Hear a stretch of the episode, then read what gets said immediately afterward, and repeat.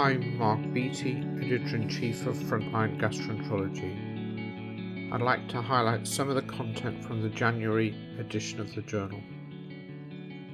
The first article I'd like to talk about relates to the quality of care in adult patients with inflammatory bowel disease transferring between healthcare providers.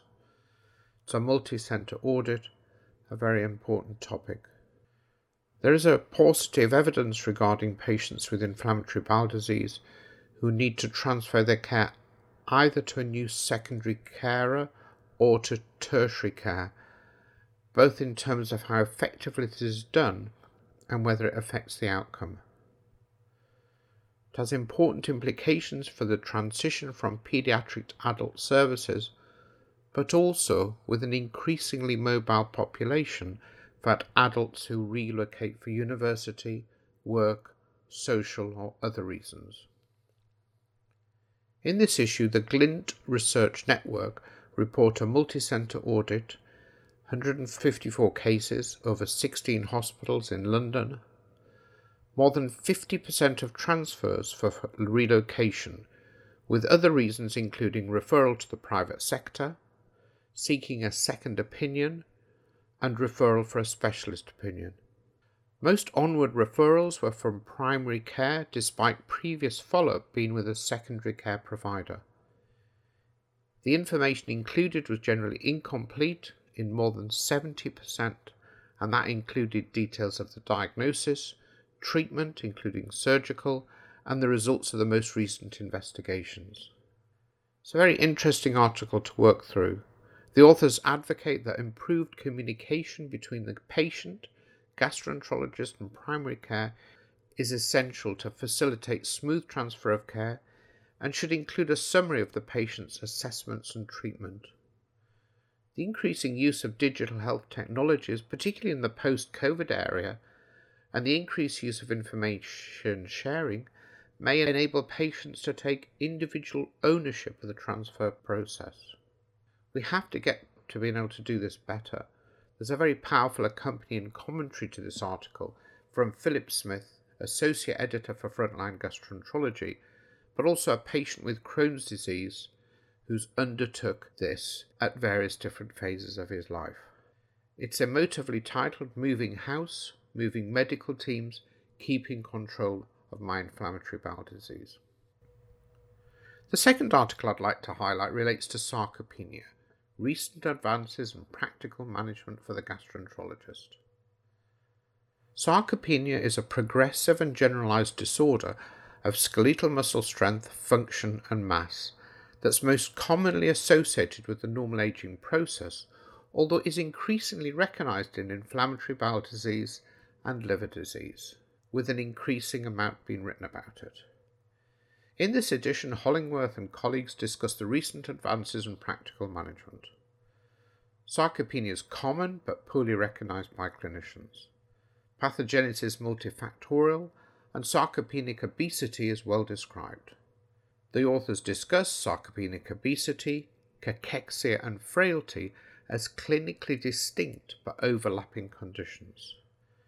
The SARC-F, which is in Table 2, is a useful screen for symptomatic sarcopenia, assessing strength, difficulties with mobility, such as rise from a chair, climbing stairs, and number of falls in the last year.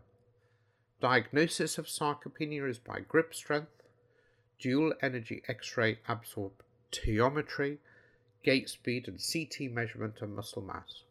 Treatment is by nutritional intervention, particularly protein intake and resistant exercise programs. There are no proven pharmacological treatments, although treatment of underlying conditions is important. There's much ongoing research in this area, but in summary, better recognition and management is likely to improve outcomes for patients with underlying gut and liver disease. Essential reading and editor's choice this month. The third article I'd like to cover is a systematic review of the impact of inflammatory bowel disease related fatigue on health related quality of life. Fatigue is really very interesting. It's frequent in inflammatory bowel disease and impacts significantly on health related quality of life. In this issue, Radford and colleagues systematically review the literature. They found 11 studies, 2,823 participants. Interestingly, fatigue was significantly related to three health related quality of life themes symptom acceptance and management, psychosocial well being and management, and physical activity. Physical activity was impaired by higher fatigue levels, lowering health related quality of life, but was also used as a means of reducing fatigue and improving healthcare related quality of life. The authors conclude that better understanding of the impact of IBD fatigue has the potential to improve health related quality of life, reduce costs, and allow patients to feel a sense of control through effective self management. This is all very important in a condition where chronic symptoms and treatment escalation is common. The fourth article I'd like to cover is a summary of one of our Twitter debates controversy in the management of portal hypertension. So I do hope you all enjoy the monthly Frontline Gastroenterology Twitter debates, usually around published content and popular with great engagement and reach.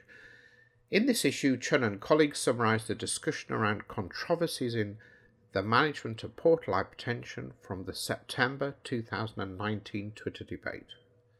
Key points All endoscopists on the bleeder rota should know how to manage variceal bleeding. Antibiotics will reduce mortality. Avoid overtransfusion. Ensure patients are adequately resuscitated prior to starting vasoactive agents.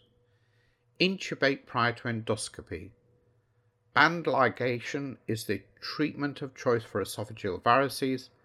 Gastric varices may require glue injection. It's a really interesting read, it's well referenced, and the detail of these things I've talked about is all in there. Great CPD, and actually, having read it, I hope you'll look out for the debates. And if you have any ideas for content or want to get involved, make contact with the editorial team. The final article I'd like to cover is a guideline review.